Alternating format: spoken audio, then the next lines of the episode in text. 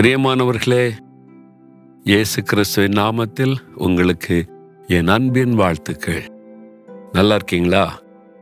இந்த நாள் உங்களுக்கு ஆசீர்வாதமான நாள். ஒவ்வொரு நாளும் ஆண்டவர் இயேசு நம்மோடு பேசுகிறார் நம்மை ஆசீர்வதிக்கிறார் நம்முடைய ஜெபத்தை கேட்கிறார். இன்றைக்கு கூட உங்கள் ஜெபத்தை கேட்கிற ஆண்டவர் உங்களோடு பேசிக் கொண்டிருக்கிறார் எனக்கு ஒரு வாக்குத்தத்தம் தருகிறார். இந்த இடம் பாருங்க நல்லா இருக்குல்ல? உனக்கு பிடிச்சிருக்குதா?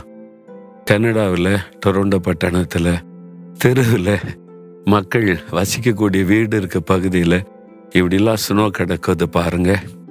இந்த சுனாவிலேருந்து ஒரு வாரம் ஆயிற்று. இன்னும் அது கரையலை. மறுபடியும் அடுத்த வாரம் சுனோ ஃபால்ஸ் இருக்குன்னு அறிவிச்சுக்கிட்டே இருக்கிறாங்க. இன்னும் அப்படியே பல அடி உயரத்துக்கு அந்த பனி கட்டி குவிஞ்சு கிடக்குமா இருக்க மத்தியில் தான் இந்த மக்கள் வாழ்கிறாங்க ரொம்ப குளிர். நம்ம வெயில் உள்ள பகுதியில் இருக்கவங்களுக்கு கஷ்டம். இங்குள்ள மக்கள் அதிலே பழகிட்டதுனால அவங்களுக்கு தெரியும் அதாவது சில கஷ்டத்தை அவங்க அனுபவிக்கிறாங்க. இது சில சிரமங்களை அவங்க கட்டாயம் அனுபவிக்கத்தான் செய்கிறாங்க அதனால இந்த காலம் முடிஞ்சு ஸ்பிரிங் ஒரு செழிப்பான அதாவது மறுபடியும் பூத்து குலுங்குகிற காலம் சம்மர் வருவதற்கு அங்கே ஆவலோடு கூட காத்திருக்கிறாங்க. இந்த நாள்ல கூட ஆண்டவர் உங்களுக்கு ஒரு வாக்கு கொடுக்கிறார். என்ன தெரியுமா? இசைக்கியல் இருபத்தி எட்டாம் அதிகாரம் இருபத்தி நாலாம் வசனத்துல இனி அன்று சொல்றார்.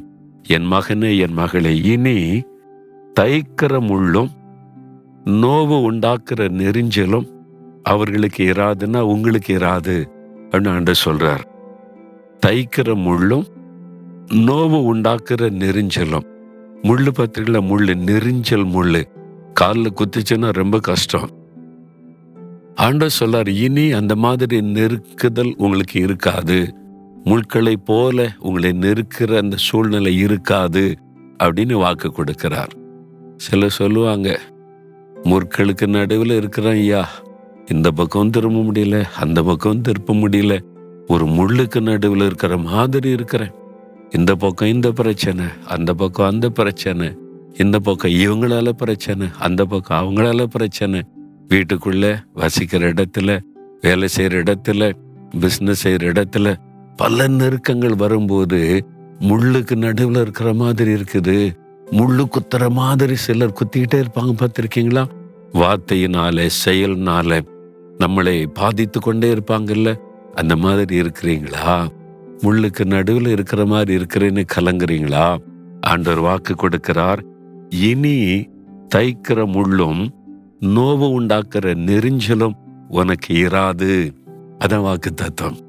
நீங்க விசுவாசத்தோட சொல்லுங்க. இனி அந்த சூழ்நிலையை கத்தர் மாற்றுகிறார். அந்த நெறிஞ்சல் முள் குத்துகிறதை போல் இருக்கிற அந்த சூழ்நிலையை மாற்றி ஆண்டவர் லகுவாக்கி தருகிறார். ஒரு சந்தோஷத்தை காண செய்ய போகிறார். விசுவாசிக்கிறீங்களா? நீங்க இந்த வாக்குத்தத்தை எனக்குரியது. இனி தீங்கை காணாதிருப்பான் ஆண்டு சொன்ன மாதிரி இனி இந்த முற்களை போல என்னை குத்துகிற பிரச்சனைகள் மனிதர்கள் அதையெல்லாம் கத்தர் விலக்கி இனி என்னை வித்தியாசமாய் நடத்த போகிறார் அப்படின்னு விசுவாசிங்க. இந்த இந்த மாற்றத்தை காண்பீங்க.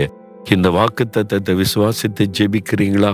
ஆண்டவரே இனி தீங்கை காணாதிருப்பா என்ற வாக்கு கொடுத்தீர். இனி இந்த முள்ளும் நெறிஞ்சலும் எங்களை வேதனைப்படுத்தாது என்று வாக்கு பண்ணி இருக்கிறீர் இயேசு கிறிஸ்துவின் நாமத்தில் அந்த சூழ்நிலை மாறட்டும்.